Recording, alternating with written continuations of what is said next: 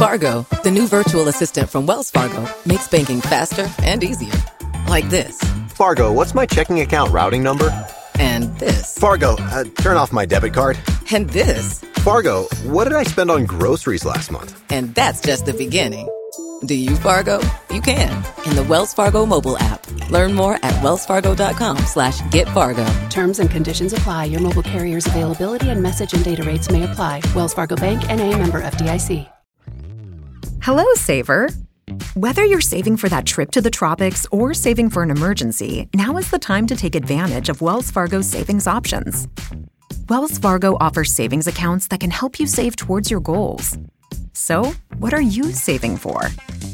Visit a Wells Fargo branch or wellsfargo.com/save to open a savings account today. Wells Fargo Bank NA member FDIC.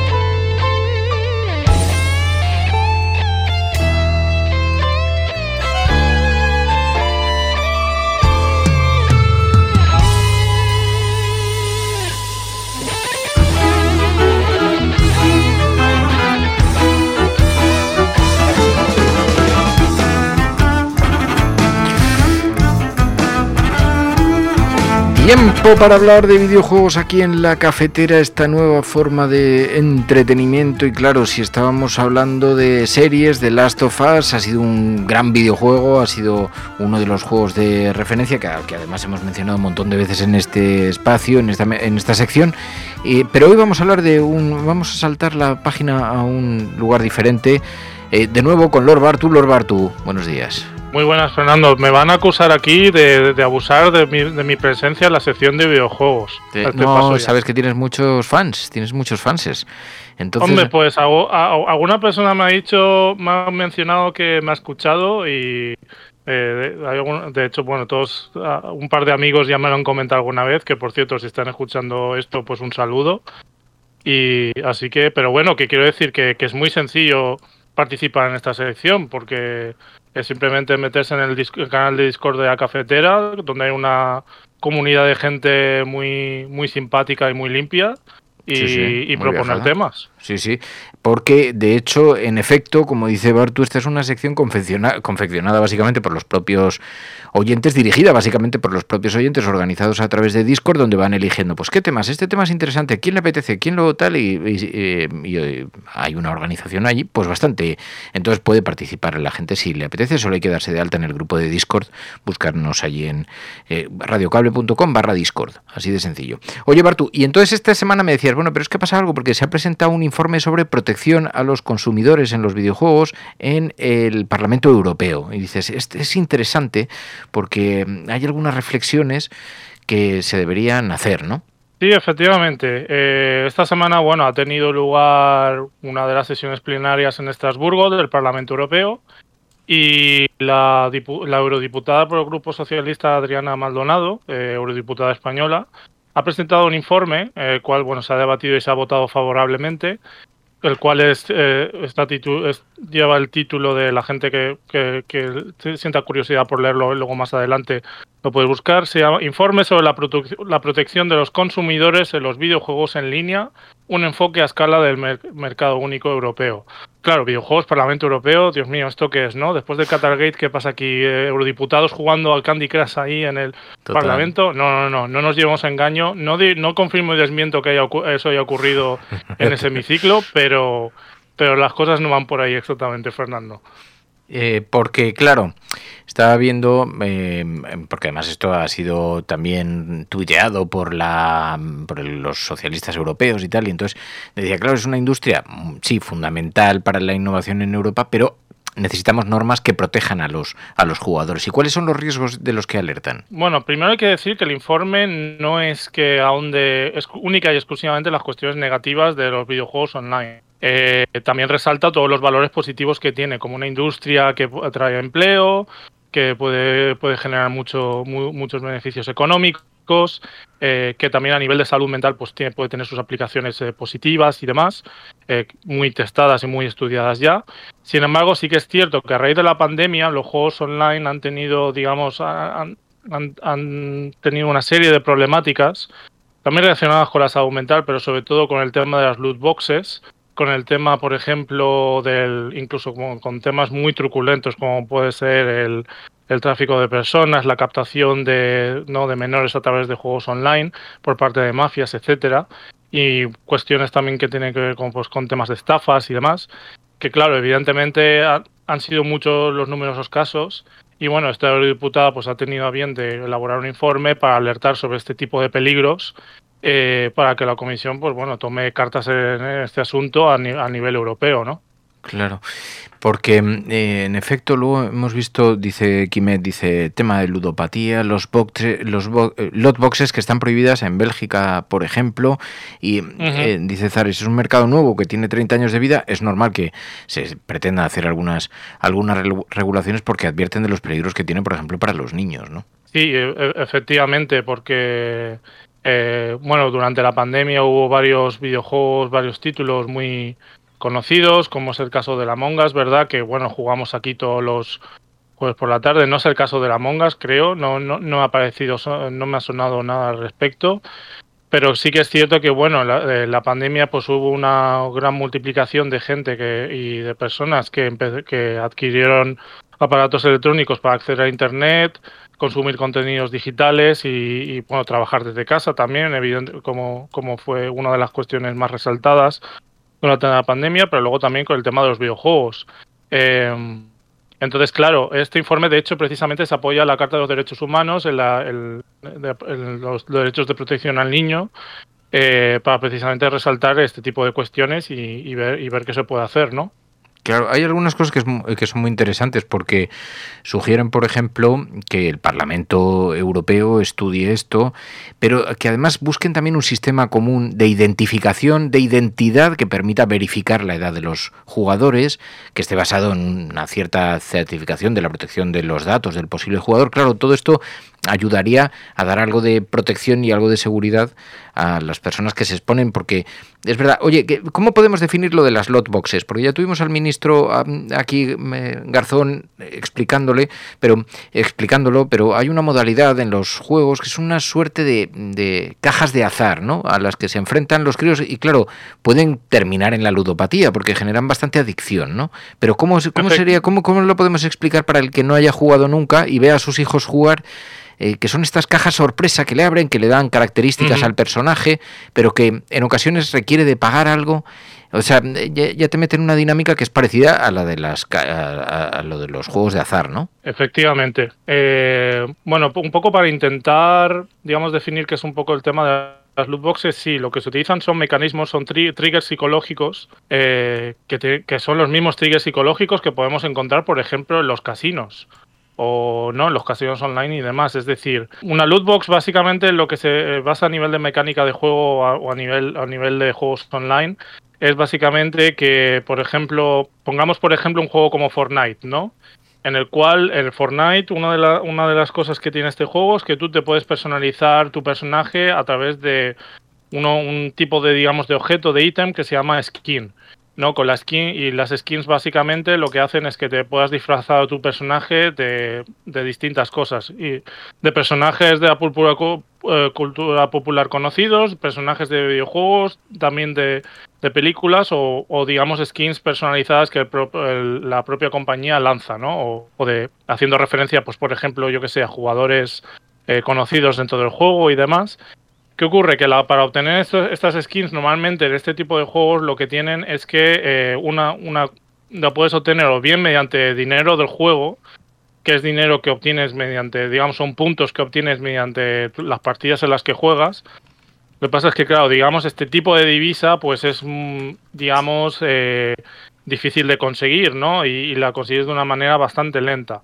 Sin embargo, luego si, si, utilizas dinero real, pues tienes un acceso más rápido a este tipo de skins. Y luego aparte lo que tienes, sí, este elemento de caja sorpresa que tú mencionabas, Fernando, que muchas veces este, este tipo de plataformas, este tipo de videojuegos online, en la tienda online de, del propio videojuego, pues encuentras pues cajas sorpresa, cofres sorpresa, que mediante una módica cantidad de dinero, pues entonces vas a obtener una serie de ítems sorpresa Eh, en el caso de Fortnite, pues pueden ser, pues eso, skins para las armas, para tu personaje, etcétera. Claro, no sabes lo que te va, te va, te va a, tocar. Y eso, claro, es un trigger psicológico muy, muy fuerte que es, claro, añadido con, pues evidentemente, los efectos visuales del propio videojuego y demás que, que añaden a eso.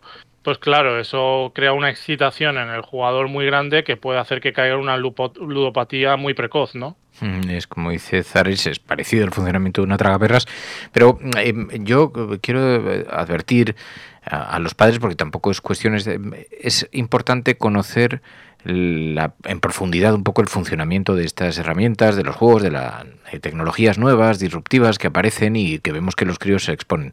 Pero también es verdad que, por ejemplo, el Fortnite es un juego que te permite eso, pero es un juego que, también pueden jugar, que juegan los críos además de forma habitual y que no necesariamente eh, se, se, introducen en esas dinámicas, porque hay que, digamos que habría que eh, hacer una cierta pedagogía para que los padres puedan explicar los peligros a sus hijos. Lo digo porque se, se está creando una cultura también de animadversión hacia las pantallas, los videojuegos.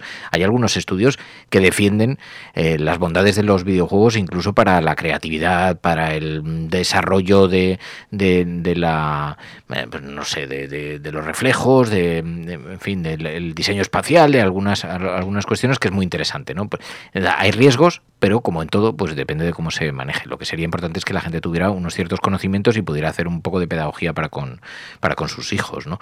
Porque es que si no el lío, claro, yo veo que de pronto la gente dice, cuidado, que es que eh, el Fortnite es una perras No, dentro del Fortnite hay algunas opciones para conseguir mejoras del personaje. Si tú eres capaz de explicarle a tu hijo, oye, eh, bien, puedes jugar al Fortnite, pero cuidado, y aquí no se gasta dinero. Esto no se va a contar y cuidado con, con este, esta dinámica de los precios, de los premios al azar que, que tiene una finalidad, Que es engañarte. Sí, es lo que tú dices, Fernando. La pedagogía es la clave. Eh, a ver, yo desde mi propia experiencia como jugador de videojuegos, eh, tengo que decir que bueno, mis padres han sabido en ese sentido educarme muy bien y alertarme mucho de los peligros de los juegos de azar y demás que he podido identificar en miles de juegos y que, y, no, he, y no he caído en ellos. Eh, al final sí, o sea, no es el juego en sí lo que es el peligro. El peligro está en este, este tipo de mecánicas que incorpore y el cómo cada jugador las acaba utilizando no. Entonces hay que intentar armarse con las suficientes armas para decir, bueno, es, no, no hay que hacer aquí una caza de brujas y condenar a toda la industria de videojuegos por eso, sino simplemente, bueno, pues este tipo de prácticas desafortunadamente existen en los juegos online. Esto no significa que no se pueda disfrutar de un juego online como puede ser Fortnite, como puede ser Among Us, como puede ser, yo que sé, False Guy, por ejemplo, o, muchos otros que muy conocidos. Eh, se pueden disfrutar perfectamente, pero bueno, hay que saber que este tipo de cosas existen ahí y que bueno, que hay que tener cuidado porque claro, hay personas que pueden ser proclives, ya van por cuestiones, no sé si decir genéticas, mentales o por cualquier cuestión, que son propensas a caer más fácilmente en una eh, actitudes adictivas y, obsesivas.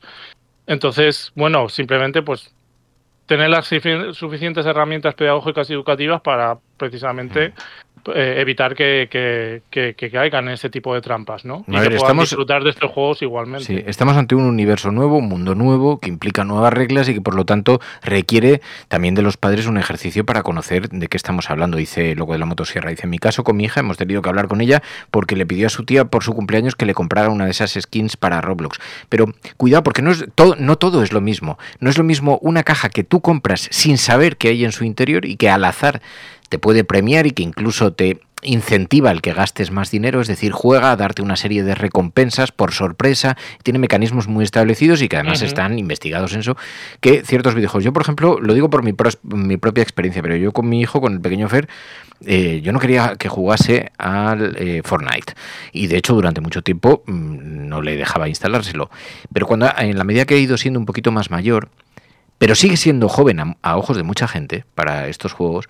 Sin embargo, yo juego con él y jugamos en equipo y parte del juego consiste en protegernos el uno al otro en defendernos el uno al otro, en rescatarnos el uno al otro. Es decir, todo puede tener un contexto que implique una cierta pedagogía, pero lo tienes que pensar, no lo puedes. Y os digo una cosa, y esta es mi experiencia ¿eh? jugando con mi hijo, no hay momento más agradable que el ratito que nos sentamos cada semana a echar un rato a jugar eso, a protegernos, a cuidarnos, a rescatarnos, a buscar, a buscar estrategias comunes. Y, y es un juego que aunque son pequeños dibujos animados, no es especialmente explícito, no es de estos videojuegos tan que, que ves hasta la sangre, no, no es así, pero digamos que tiene un componente violento, porque tienes que matar personajes. Bueno, pues aún así hay una perspectiva desde la que se puede abordar. Y yo creo que lo importante sería dar a conocer un poquito este tipo de cosas para que los padres también puedan hacer frente a estos nuevos dilemas que surgen, ¿no? Pero bueno, lo que está claro es que em, las autoridades, las instituciones quieren velar, porque entre otras cosas, una cosa muy importante, Lord Bartu, que no nos dejemos en el tintero, es que todos estos juegos y estas herramientas son un gran recopilador de datos, de todo tipo de datos, hacen una gran minería de datos. Y claro, de alguna manera hay que legislar esto. Son muchos los datos que expones cuando juegas a través de estos juegos, porque tienes que registrarte, porque hay muchas cosas que quedan registradas de tu comportamiento, de tu conducta, y por lo tanto las autoridades también se muestran preocupadas por eso, ¿no? Sí, en tema y en materia de protección de datos, la Unión Europea ha hecho grandes esfuerzos y bastante, bastante legislación, pero bueno, queda mucho, mucho, quedan cosas por hacer, ¿no? Y bueno, el, para eso está precisamente que el trabajo de, de eurodiputadas y eurodiputados, como es el caso de esta, de, esta eurodiputada, Adriana Maldonado, que señalan este tipo de cosas para que se sigan avanzando en esa dirección y se siga progresando, porque evidentemente sí, hay mucho trabajo todavía que hacer. Precisamente cuando traje este tema al Discord de la cafetera, uno de los temas que se hablaba era pues precisamente de, bueno, pero la Comisión Europea, ¿qué puede hacer a nivel de legislación en, con videojuegos que pertenecen a compañías globales, o sea, hasta qué punto pueden meter, meter mano ahí o no. Claro, es un debate bastante mm, complicado, difícil. ¿no? Porque sí, también, bueno, se hablará el tema de los lobbies de presión que, que, tiene el Parlamento Europeo como cualquier otra institución política, ¿no? Hasta qué punto van a poder meter mano sin la influencia de, de lobbies que puedan estar precisamente buscando otro tipo de intereses. Eh, claro, es, es, es, complejo. Pero bueno, cuanto menos yo creo que es positivo que, que este tipo de cuestiones se lleven a, a, instituciones como el Parlamento Europeo. Pues, precisamente traje este tema porque yo incluso me, me pareció sorprendente que, que, trataran un tema de videojuegos en el Parlamento. Hubo durante el debate, por cierto, eurodiputados que, bueno, se fueron un poco del tema, pero algunos sacaron temas como, por ejemplo, crear unos Oscars de los videojuegos a nivel europeo, que no me parece mal traído, la verdad. Eh, aunque, bueno, ya existen, digamos, cosas parecidas como es el tema de los BAFTA, como por ejemplo Zares comentó en el, en el Discord. Eh, pero bueno, que no, no me pareció mala idea. Varios eurodiputados polacos eh, sacaron pecho diciendo, bueno, nuestra industria es como, estamos muy orgullosos. No, claro, me interesaría saber si esta gente ha, ha, ha jugado al, al, Cyberpunk 2073 y, y, y, y ha visto lo, los bugs que tiene ese juego, ¿no? Pero bueno, aunque bueno, sí que es cierto que la industria polaca de videojuegos es muy interesante y hay estudios indie que hacen cosas muy, muy, muy, muy chulas, ¿no? Pero bueno, sí, que, que, evidentemente que hay cosas, muchas cosas que hacer y bueno, que, que también al fin y al cabo el Parlamento Europeo no solamente que la ciudadanía europea tiene también potestad de a través de los eurodiputados hacer presión también para que este tipo de cosas se lleven adelante. Sí, evidentemente es una industria que tiene un, una potencia extraordinaria y un potencial de futuro eh, indiscutible. De manera que cuanto pues antes se ponga la Unión Europea las pilas en tratar de reconocer y darle y valorar y, de, y, poner en valor esta, este, esta industria, pues mejor nos irá. Pero, señor Bartú, gracias, de corazón, muchísimas gracias. No hay de qué, Fernando. Un saludo a todos y a todos que nos oyen.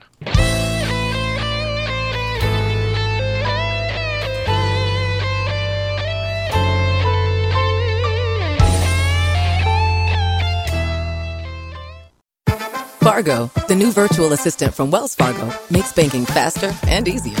Like this Fargo, what's my checking account routing number? And this Fargo, uh, turn off my debit card. And this Fargo, what did I spend on groceries last month? And that's just the beginning. Do you Fargo? You can in the Wells Fargo mobile app. Learn more at wellsfargo.com slash get Fargo. Terms and conditions apply. Your mobile carrier's availability and message and data rates may apply. Wells Fargo Bank and a member FDIC. Fargo, the new virtual assistant from Wells Fargo, makes banking faster and easier. Like this Fargo, what's my checking account routing number? And this Fargo, uh, turn off my debit card. And this Fargo, what did I spend on groceries last month? And that's just the beginning.